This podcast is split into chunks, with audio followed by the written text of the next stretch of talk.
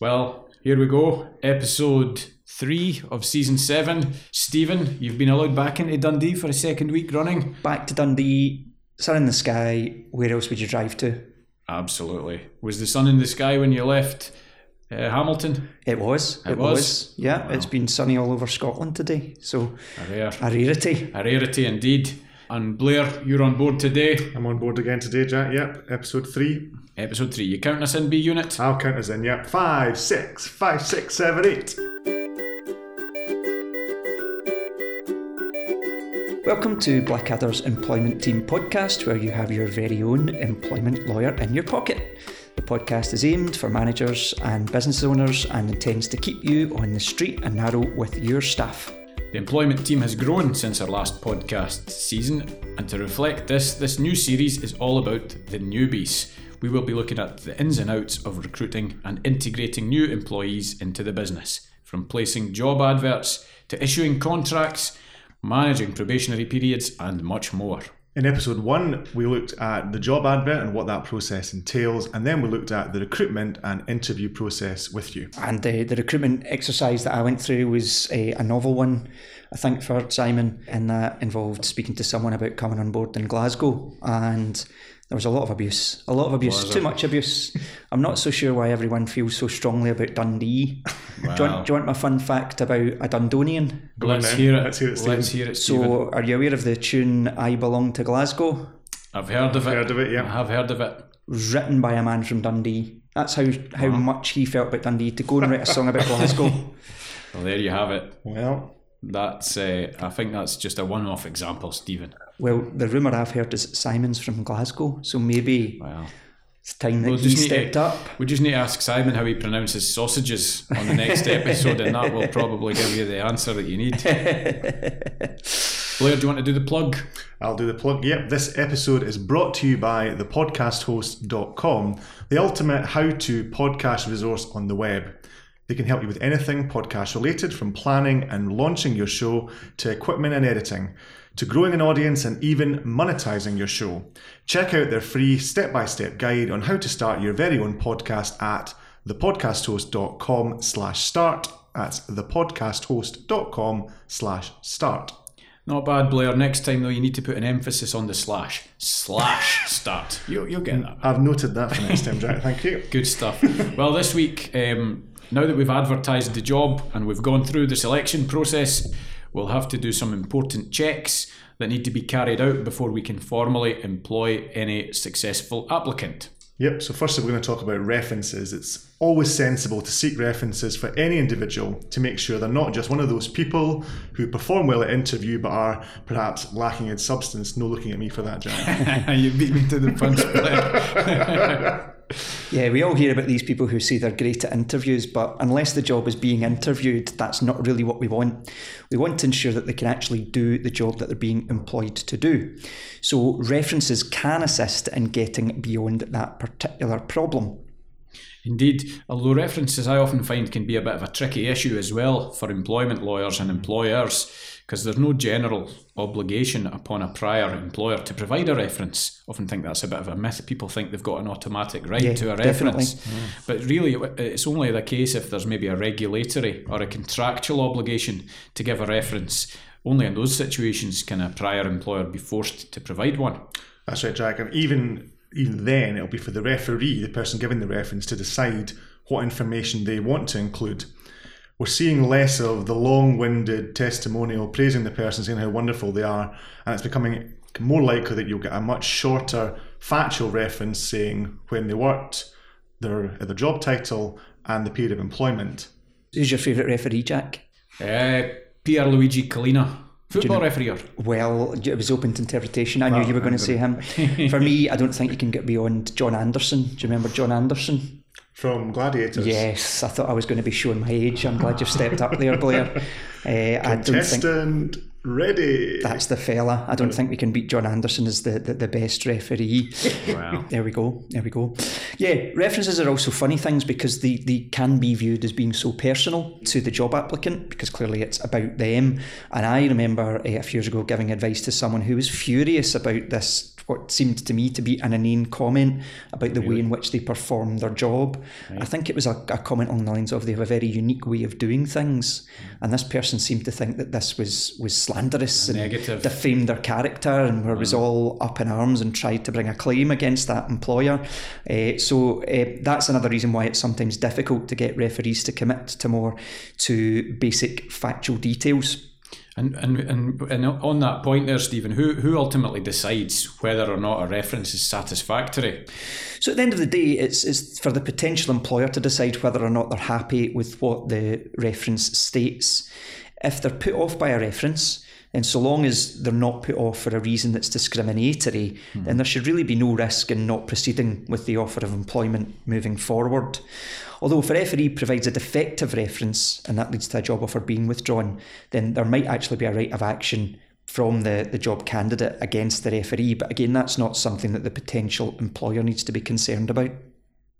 That's right. And I think what the prospective employer needs to be wary of is that if they are going to perhaps reject the candidate based on a reference, that they make sure that they make the job offer conditional, as if it's not conditional and the person has already accepted the offer, there may be an issue of breach of contract for terminating it without notice, and you may have then to pay somebody who maybe isn't quite yet an employee what the notice period would have been to avoid a breach of contract claim. So that's something to bear in mind as well. Yeah, I acted for a business uh, not so long ago, and they invited potential employee, someone that they'd made the offer to, and it had been accepted to a social event prior to employment starting. And this chap came along and I think he'd one or two too many sherberts and began to behave in a, a hugely inappropriate way. Oh, the business got cold feet and said, "Look."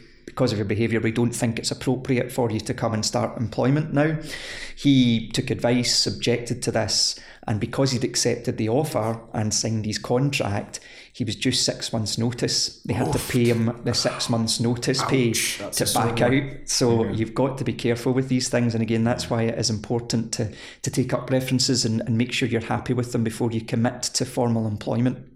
Yeah. it reminds me of when I commenced as a trainee at Blackadder's. Before the traineeship started, actually they invited all the pre-trainees to the Christmas party. So I remember I felt like very cautious about how I sort of behaved, bearing in mind that at least I thought, "Hmm, am I being watched here? Am I in the spotlight? Might I lose my job if I go wild? Which thankfully I didn't go wild. I was very appropriate. In any case, that's references taken care of. Uh, the other thing which employers need to remember before they formally employ someone, and this is very serious, is they need to ensure that um, that person actually has the right to work in the UK. Because an employer has an obligation to carry out a right to work check on all prospective employees before the employment starts.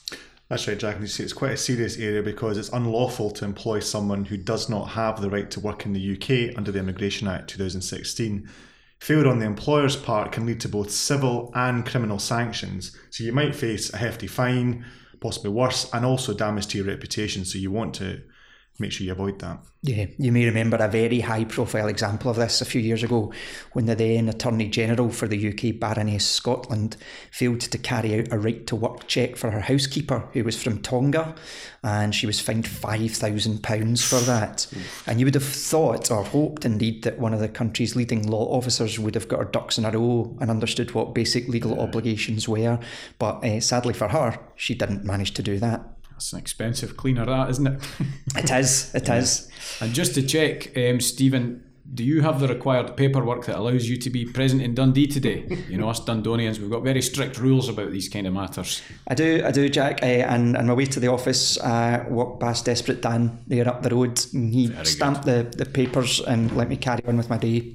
Excellent. Well, I'm glad to hear that. That's good. But uh, what we need to think about as well when we're complying here is that an employer to be able to comply with their obligations to prevent illegal working has to, firstly, carry out right to work checks. We'll go into more detail on that in a minute.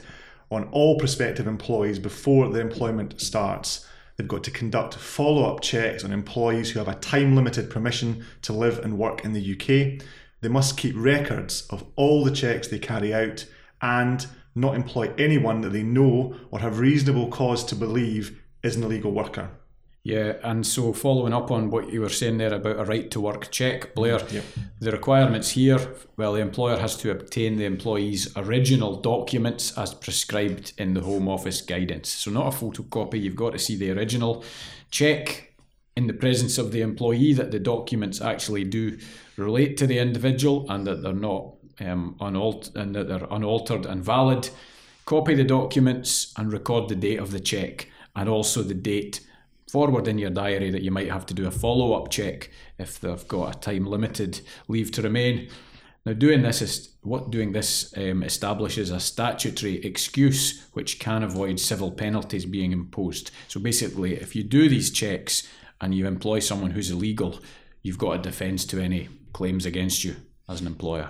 And it's important to remember that all employees need to be taken through the process. Again, as we've looked at earlier in this series, you don't want to be facing accusations of discrimination by only asking people with certain names if they, they, they sound that they're from another country. And that means even if it's someone from down the road, you still need to get documentary evidence to confirm that they are entitled to work in the UK, even if that's just their UK passport. And this is an issue which is going to become even more risky for employers post Brexit because a number of people who previously would have the right to work here as a consequence of the UK being a member of the EU, you're now going to have to carry out checks for them as well. That's right. So it might seem like a small thing and it might seem a bit onerous and kind of annoying for you, but you need to do it because it, because it really is worthwhile doing to avoid any liability for yourself in the future. Yeah, I mean, the law is nearly as dry as data protection law, oh. but you'll all be delighted to hear I'm not going to mention that at all this week. Good man, Stephen. I'm sure the listeners are pleased. I'm certainly pleased that we, we don't go into that. But what I am going to ask you, Stephen, and this is important, do we have any takeaway tips? Well, excitingly this week, Jack, we do. And not only do we have takeaway tips, we're going to give people an extra one this week. So it's a buy three, get one free. Wow, Simon goes away for a week and caution is thrown to the wind. I know I can I can feel the disciplinary invite in the post already, but hey ho, he's not here, so let's let's roll with it, Blairy. Eh? Yeah, well, I've got the first two of the four, so I'm going to talk about references. So the first top tip is if the candidate is only going to get the job subject to satisfactory references, make sure the job offer is clearly made on that basis. So set out clearly to the prospective employee that the offer is conditional on satisfactory references. And the second one is be careful not to take any decisions on the basis of potential discriminatory information contained in the reference. And I'll pick up three and four. Um, the right to work checks. Ensure that the required checks are carried out and appropriate documentation is seen, copied, and retained before the person's employment starts. Yep. Secondly, don't make assumptions about the nationality of individuals either by their names or the colour of their skin. You know, again, don't discriminate is a crucial message. Excellent. Four excellent tips. Excellent very tips. much. So I think that covers those two areas off. Fairly brief, but certainly important things to remember in the recruitment process. As we've highlighted in this series of E ELIYP, that's the hashtag. Everyone get on board. Like that, Stephen. Well this, done. this series is all about the newbie. So, uh, our call to action for you, our dear educated listener, this week is to try and get some newbies listening to our weekly updates on employment law. So, if you have any friends, neighbours, or family members who have an interest in employment law, get them to subscribe to the podcast and we can get some further newbies on board. Brilliant. Cheers, guys. Great. See, you you all soon. everyone. Cheerio.